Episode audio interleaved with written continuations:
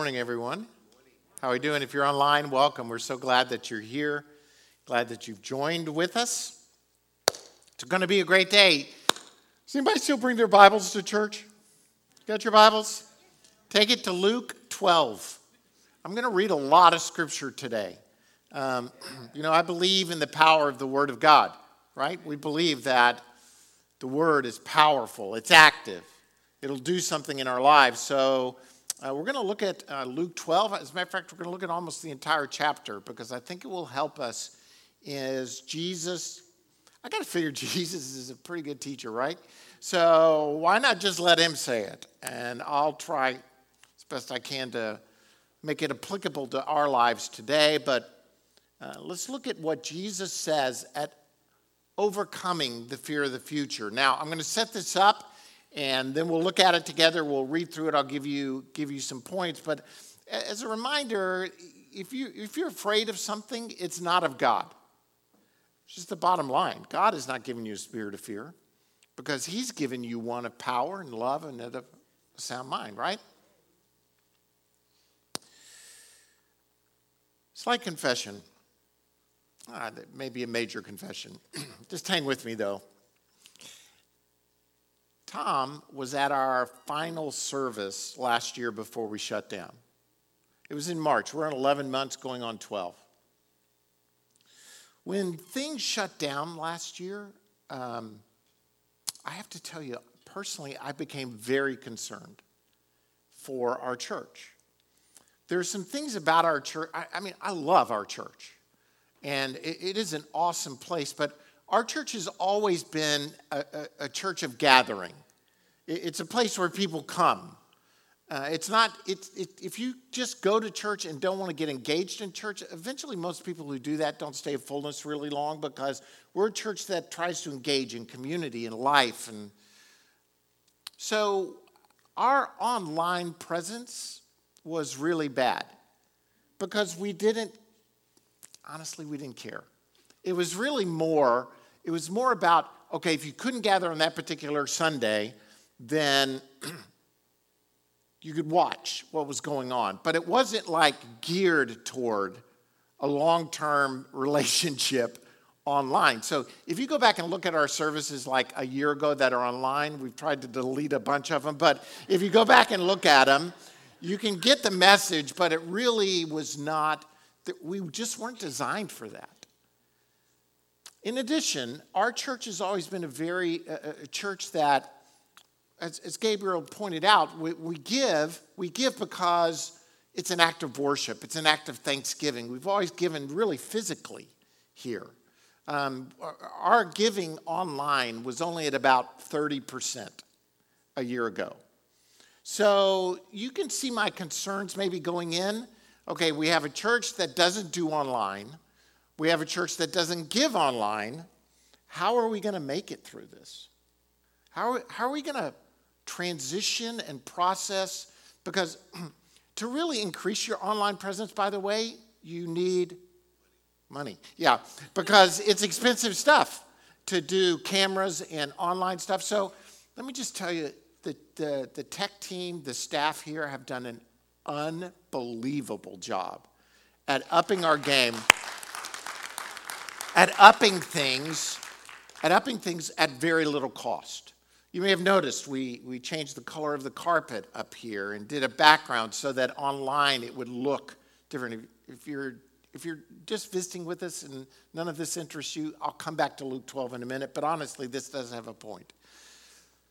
So we did all of that, and then we just encouraged people to give. This is what's unbelievable to me. I mean, totally unbelievable. Every single month, I waited for the other shoe to drop. Like, okay, when, when does giving drop off? When does people watching online, when does it drop off? Um, we are averaging, in case you're wondering, we're averaging at about 60% in person what we were a year ago. But a year ago, we had five people on average watching online. Yeah, one hand, five people. Because again, it wasn't our deal. Most Sundays, we now have 100 screens watching us online. We don't even know, we've got people all over the world, hi, wherever you are, um, watching online and worshiping with us and engaging. Almost our entire population that's over the age of 70, except for a couple who I won't point out, Dottie, uh, come, don't even come. Don't even come on Sunday morning because they're at risk or they have different health risks. And we're so glad you, you are. And so things, and we're not glad you're at risk. I'm sorry. My mind's getting ahead of itself. I'm sorry you're at risk, but I understand if you're not here. Um, the point being, last year, we gave, you gave, basically the same amount of money as you had given the year before. Which, think about this, we didn't have church for months. Now, our giving, which was at 30% online, is over 90% online. Um, our, our people who are part of fullness, and, and it has touched my heart incredibly because money is just money. Listen, I understand money, it's just money. Don't get, I, I don't want to, but again, to me, it says this is the level of engagement of the family at fullness. So we took in the same amount of money. We actually spent a little less last year than we did the year before. And not only that, this January, I'm like, okay, it's going to happen in January. Things are going to go. I, am a real man of faith. I, I understand. I'm, so don't judge me. I'm just, I'm being real with you. I kept saying, okay, January, the bottom is, you know, because December was unbelievable. We had the best January in the history of the church in giving. I mean, it was, it's yeah, you give yourself a hand. Again, it's just money. But here's what I'm trying to say our fears for the future many times don't come to pass. But our fears for the future dominate our thoughts in the present. And if you're afraid, like I was, get rid of it. Let God put in a spirit of love and power and a sound mind. And you know, my concerns, I, I, can look back logically. I have logical concerns, and I tried to lay them out for you for every single thing I was concerned about for the future. I, we have staff and families and things going on. You know, praise God, we have no debt at this church, so I wasn't worried about anybody repossessing anything. Praise God, you did that years ago where we paid off everything and we've op- operated in a debt free environment for 20 years almost. Not many places can say that. But it does take a lot of worry about the future off of you. But what I'm saying is this even in spite of that, it just jumps on you. Concerned for the future. And we can't predict what the days ahead hold.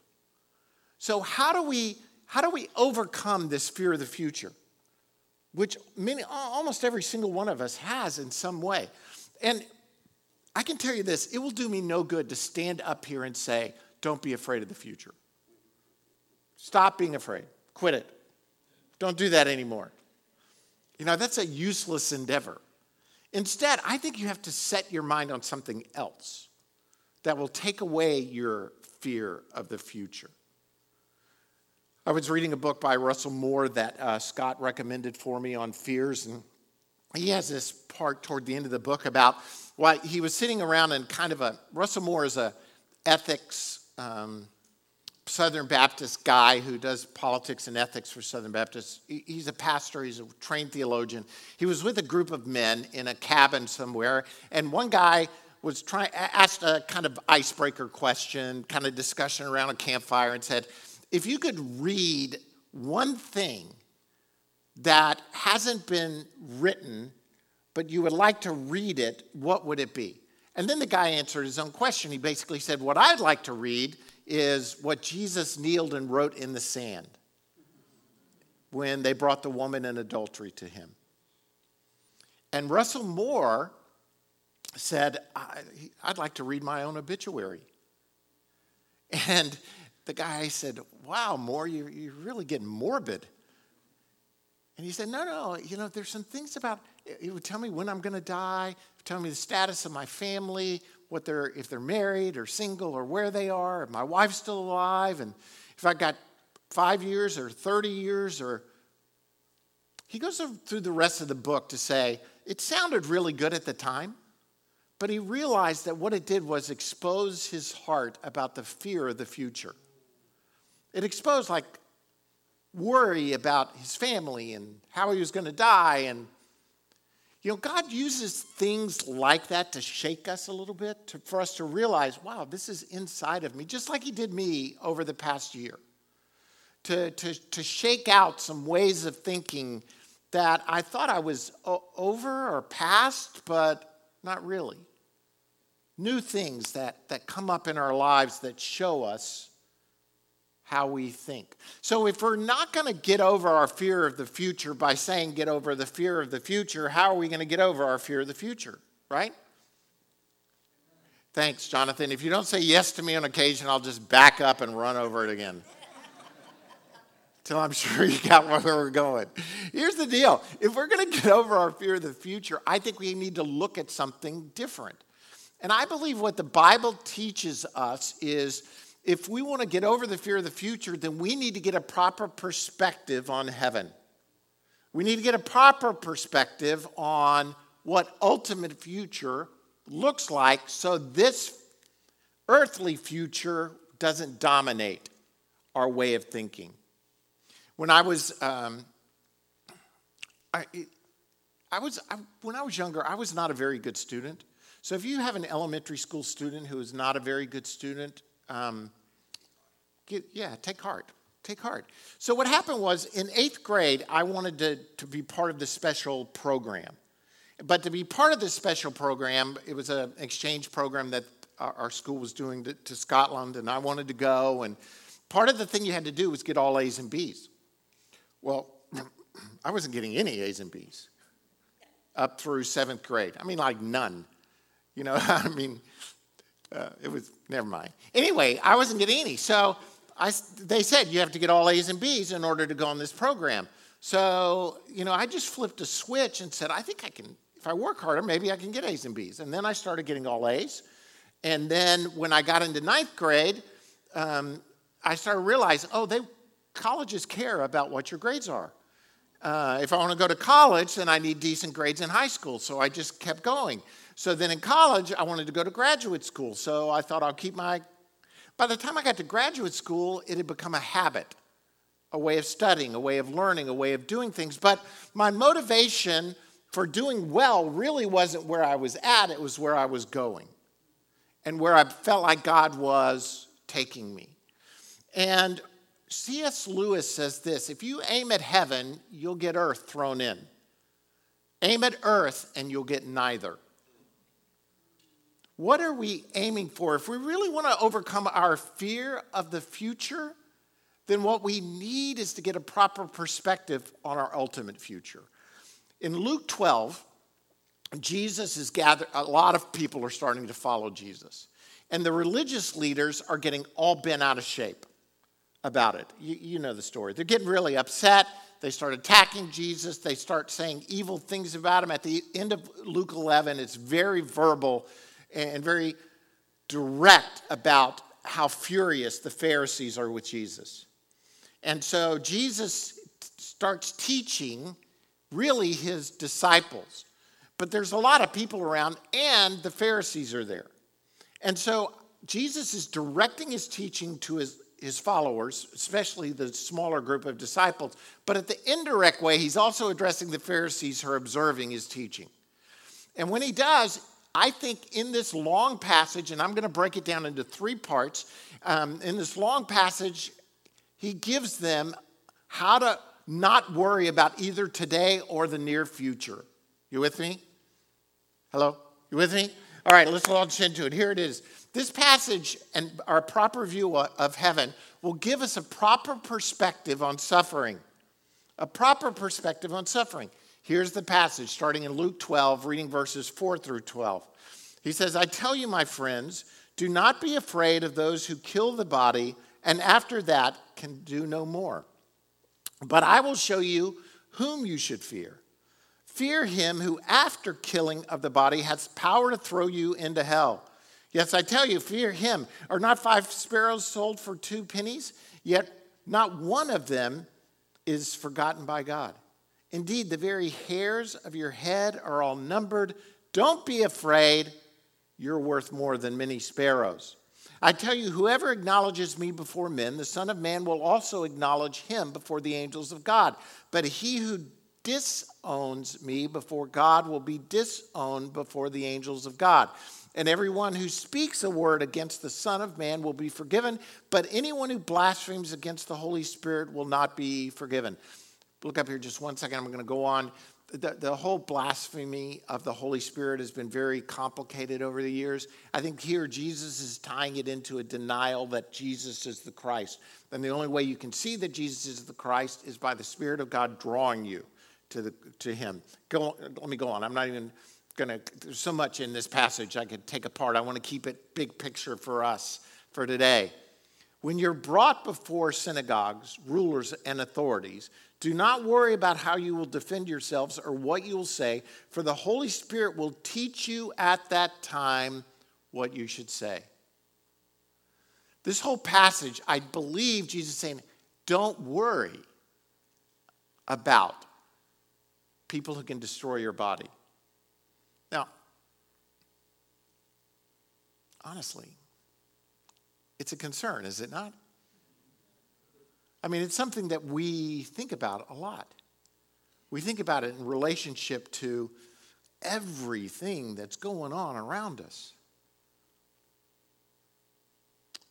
But the Bible gives a whole different view on suffering than we as Americans who really don't know suffering we really we think we suffer but we've never really suffered and jesus says to them here and paul and other passages say listen we need to embrace whatever suffering we're undergoing because it prepares us it purifies us now and prepares us for heaven.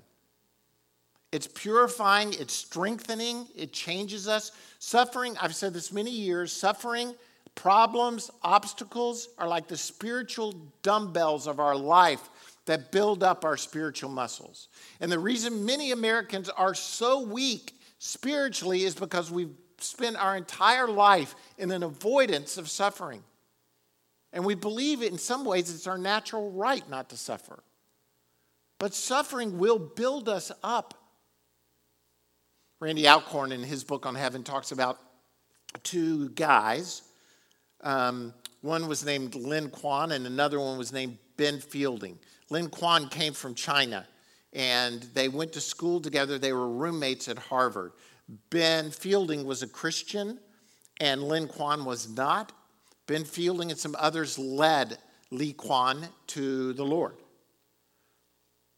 After college, they went their separate ways. Li Quan went back to China. Ben Fielding became an incredibly successful businessman. Li Quan went through incredible suffering in China. He went through difficult times. They got back together after 20 years, and Li Quan's faith was unbelievably strong, passionate, and powerful. Ben Fielding, the American who had undergone no suffering, had basically abandoned the ways of the Lord. Prosperity is not all that it's cracked up to be. Sometimes prosperity for some of us is actually a curse because what really matters is our relationship with God. What really matters is our connection with Him. What really matters is the purification of our souls. And suffering does that for us. It's a reminder at times of God coming through.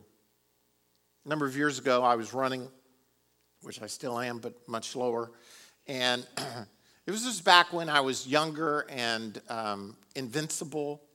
Um, and, you know, you, there's some things about running you're supposed to do that I thought didn't really apply to me um, because I'd always done well running. So, in other words, so when you run and start running, you shouldn't up your miles too fast. It's kind of a general rule. You should like spend two weeks at a mileage up at 10%, two weeks at that mileage up at 10%. So I went from like 5 to 10 to 15 from one week to the next. You know, because, well, I could.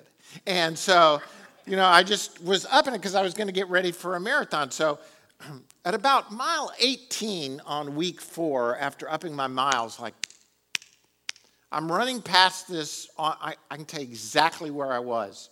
I was on the Dexter Loop, Dave, right after you come off the gas station. On that, this is why I hate Dexter so much. We just had a drink of water. Some of you are like, he's just going on way too long. And I just come off this one spot, and I felt this thing in my knee, like below my knee, and it just hurt. And I'm like, runners, we get hurts all the time, but so you just keep running and you think, oh, it'll go away. Well, this did not go away, and it got worse and worse and worse. Now, I'm like five, seven, eight miles from the car. I can't remember. But so I had to get back to the car, so I just ran to the car. Um, but it really hurt. By the time, and then later in that afternoon, it hurt, blah, blah, blah. Turns out I'd gotten a stress fracture in my leg right here because I was upping my miles too quick. And it hurt. And it also knocked me down for like long. I should have stayed down longer than I did, but nonetheless, it's another, it's another teaching someday. Every time I run past, that place, every time I remember that day over 10 years ago when my stress fracture. I, I, mean, I can't pass that place on the road without thinking about what happened. Suffering does some stuff into us. It, if we'll let it, it will remind us of why we're here and where we're headed. If we'll let it and let God do his work in our lives. If we get focused on the suffering or we get focused on why did God not help me or why did God not protect me, we'll miss the point of the whole thing. So, having a proper perspective on suffering, on heaven, will help us as we undergo suffering. Here's what um, Peter says He says, Praise be to the God and Father of our Lord Jesus Christ. In his great mercy, he has given us new birth into a living hope through the resurrection of Christ from the dead. Say hallelujah.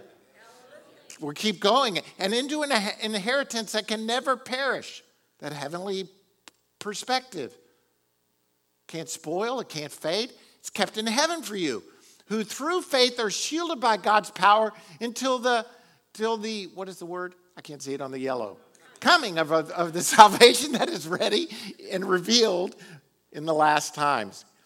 In this you greatly rejoice, though now for a little while you may have to, have to suffer grief in all kinds of trials. These have come so that your faith, of greater worth than gold, which perishes, even though refined by fire, some of you are thinking he's emphasizing this for a point. Really, I just can't see it. May be proved genuine and may result in praise, glory, and honor when Jesus Christ is revealed. Hallelujah. We get an inheritance, we have a living hope, we get suffering. It's, it's a promise. As a matter of fact, I'll tell you this. I'm going to preach on prosperity doctrine in later in the spring. Just to set you up, I'm going to preach on this whole series called Fake News Things the Church Believes That the Bible Doesn't Teach. Just hang on, it'll be fun. Point being this I would contend the Bible has a lot more to say about your promised suffering than it does your promised prosperity. The prosperity that's promised to you is in heaven. Some now, but most in heaven. Now, more suffering, there, none. But the suffering is working in us, it's doing its stuff in us. As a matter of fact, if we're children of God, then we're heirs, heirs of God, co heirs with Christ. How do we know? if indeed we share in his sufferings, in order that we may also share in his glory. Heaven, proper perspective of heaven, will help us go through the sufferings that we get to go through now that are at work within us to, to do stuff in us, to, per, to help us in this life and to prepare us for, for heaven. One of my favorite uh, books is uh, by Billheimer. It's called Destined for the Throne. And he talks all about suffering in this life, basically saying when, when we get to inherit our throne, when we're destined for that area, for heaven, God is working in us now so that when our inheritance occurs, we'll be ready for it. It's one of the things suffering is promised to do in us. All right, second point is this a proper perspective on heaven will guide us to invest wisely. It will guide us to invest wisely. One of my sons is here, Caleb, and he um, has a job. Praise God. Yeah, he's off my payroll, he's on his own. Hallelujah. Um, and so, one of the things we've talked about is if you'll invest at the age of 25, which he is 25, um, I'm a good dad. When he's 25, if you'll invest now, the return on this money is going to be huge. If you wait till you're 50 to start investing, you, it's just a, a principle of investing, right? But what I'm trying to teach Caleb more than investing for this life is investing in the next. Investing in the ultimate future. And it's where Jesus goes in the next verses, verses 13 through 21. Someone in the crowd said to him, Teacher, tell my brother to divide the inheritance with me. It's the very next verse. I'm just reading through the chapter. And Jesus replied, Man, who appointed me a judge or arbiter between you? Now, if it were me, it's like, I don't know, but you're, you know, you're a great teacher, you're the Son of God, right? But then he said to them, Watch out, be on your guard against all kinds of greed. A man's life does not consist in the abundance of his possessions. Then he tells them this very familiar parable that you're well aware of. He said to them this parable The ground of a certain rich man produced a good crop. He thought to himself, What should I do? I have to I have to have a place to store my crops. Then he said, This is what I'll do. I'll tear down my barns and build bigger ones, and then I will store all my grain and all my goods, and I'll say to myself, Hey, self. That's me adding that in. You, you, now, you have plenty of good things laid up for many years. Take life easy, eat, drink, be merry. But God said to him, You fool, this very night your life will be demanded from you. Then who will get what you've prepared for yourself? This is how it will be with anyone who stores up things for himself but is not rich toward God.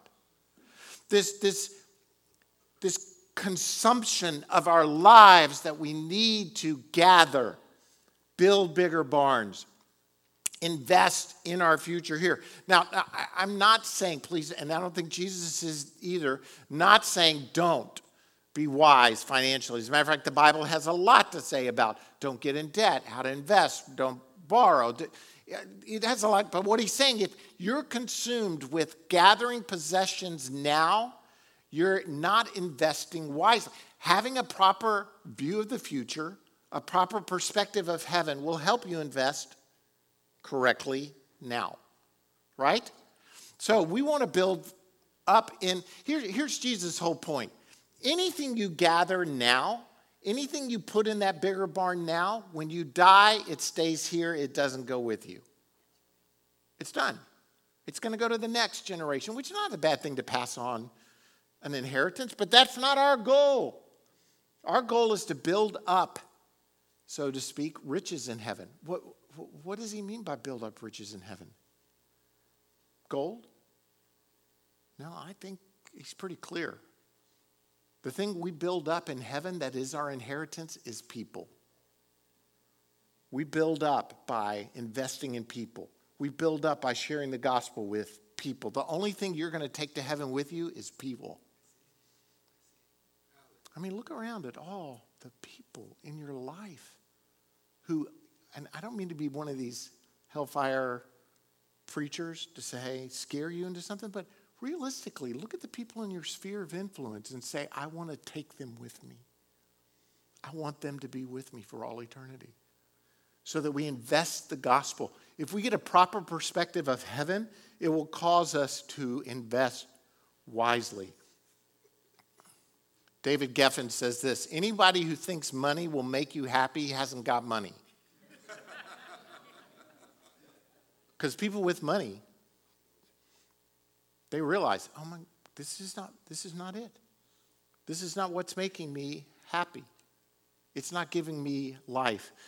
Jesus says in the Sermon on the Mount to not store up for ourselves treasures on earth.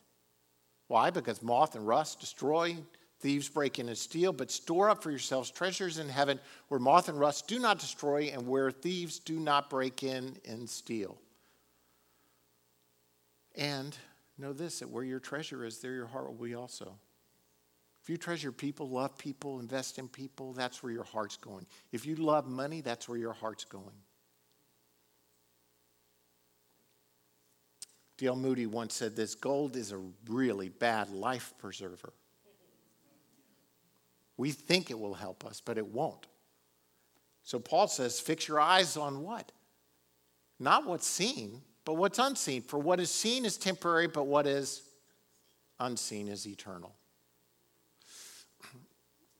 Over the years, our church has had opportunity to go and to help in relief projects. Um, like uh, we, we went when um, the tornado, the really bad one, about 10 years ago came through and decimated that whole area. And I mean, you walk in and where, where people's entire lives were is totally gone.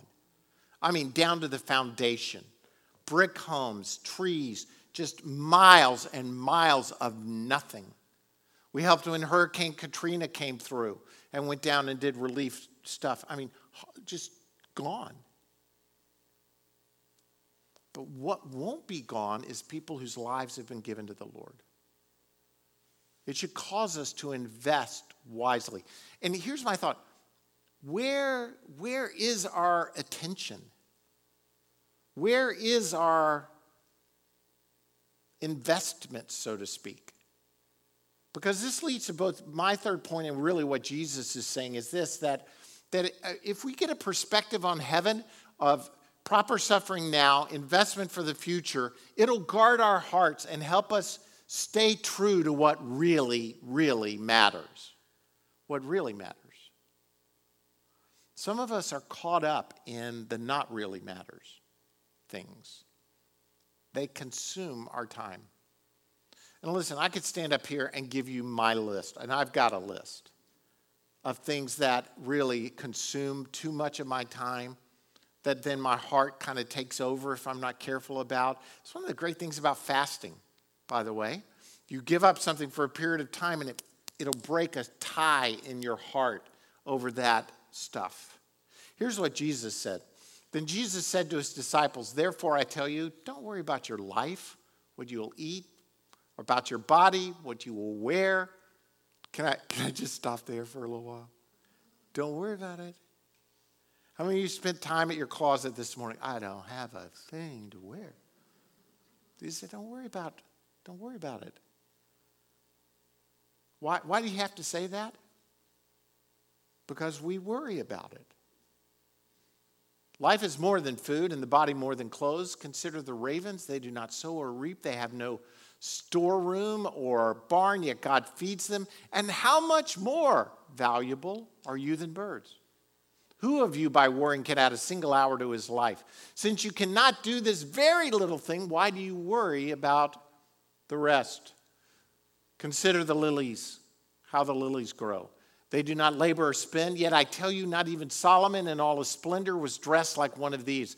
If that's how God clothes the grass of the field, which is here today and tomorrow is thrown into the fire, how much more will he clothe you, O you of little faith? And do not set your heart on what you will eat or drink.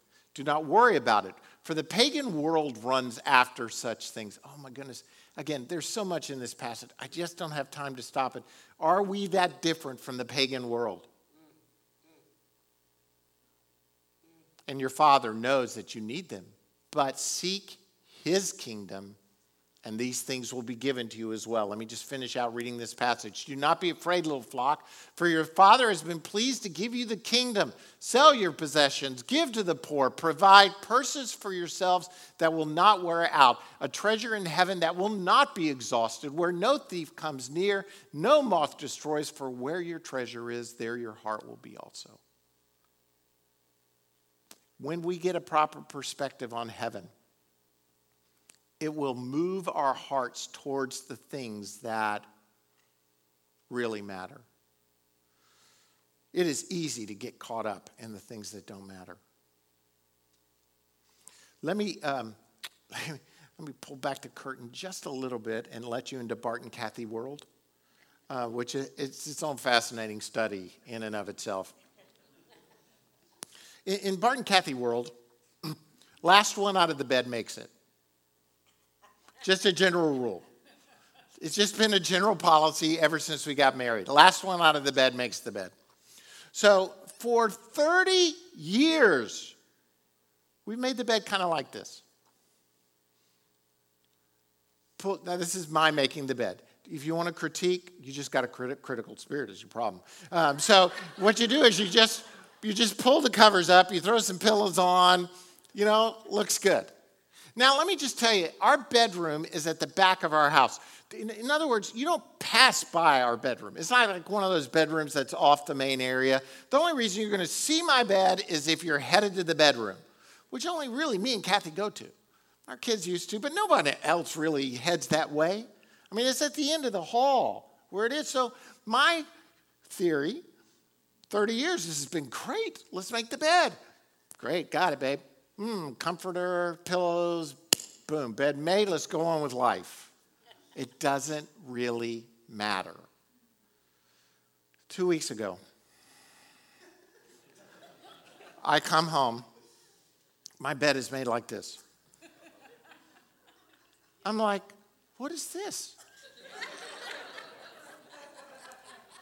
And Kathy's like, I, I, saw this thing. I don't know. She's on Pinterest or something. I don't know where it is about making the bed. So, like, uh, you can't even see what's going on here, but the, the, the, the, the spread, there's one thing folded once, there's a comforter folded in thirds, it's all at the back, the pillows have to be in a certain place. And I'm saying, wh- wh- why? nobody, nobody is coming back here to see this. And, and she, she said, you, you know, you just don't get it. I said, Oh, I get it. I'm never making the bed again. That's what I get.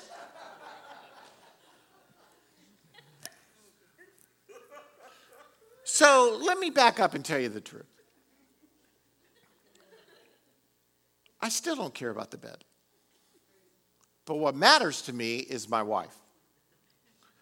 And if this extra five stinking minutes to fold in thirds and halves and whatever makes her happy, I can handle it.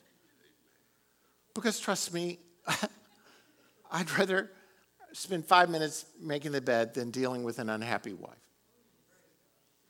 And her happiness means that much to me, not the stinking bed. It's just a bed.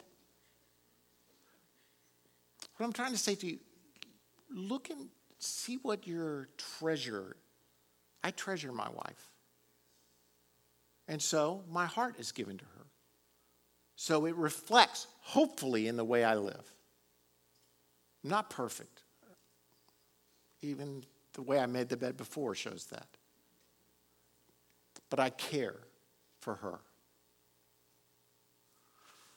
Jesus says, uh, the psalmist says, but it's a reflection, I think, of the thoughts of God, yet I am always with you you hold me by my right hand. You guide me with your counsel.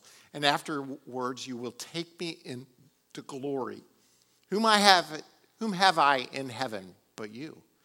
And earth has nothing I desire besides you.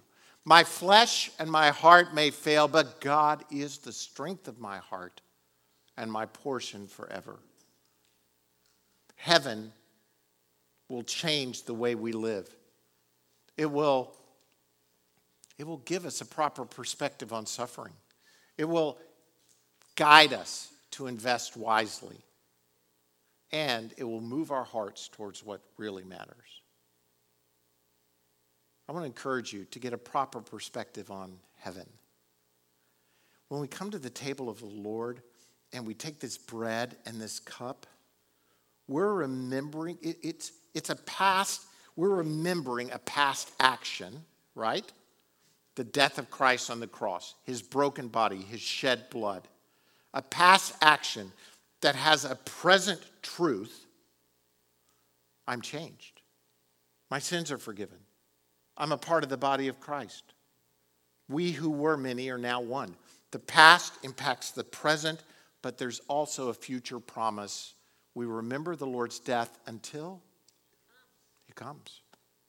This is not just some religious ritual we go through.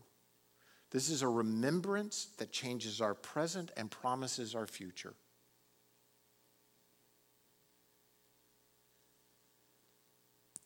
I want to encourage you today. How do you know if you've got a proper perspective on heaven? Well, are you walking in fear of the future? Might be a sign. How are you handling suffering in your life? I mean, let's face it, no, no one wants, no one goes, I'm going to go look for a place to suffer.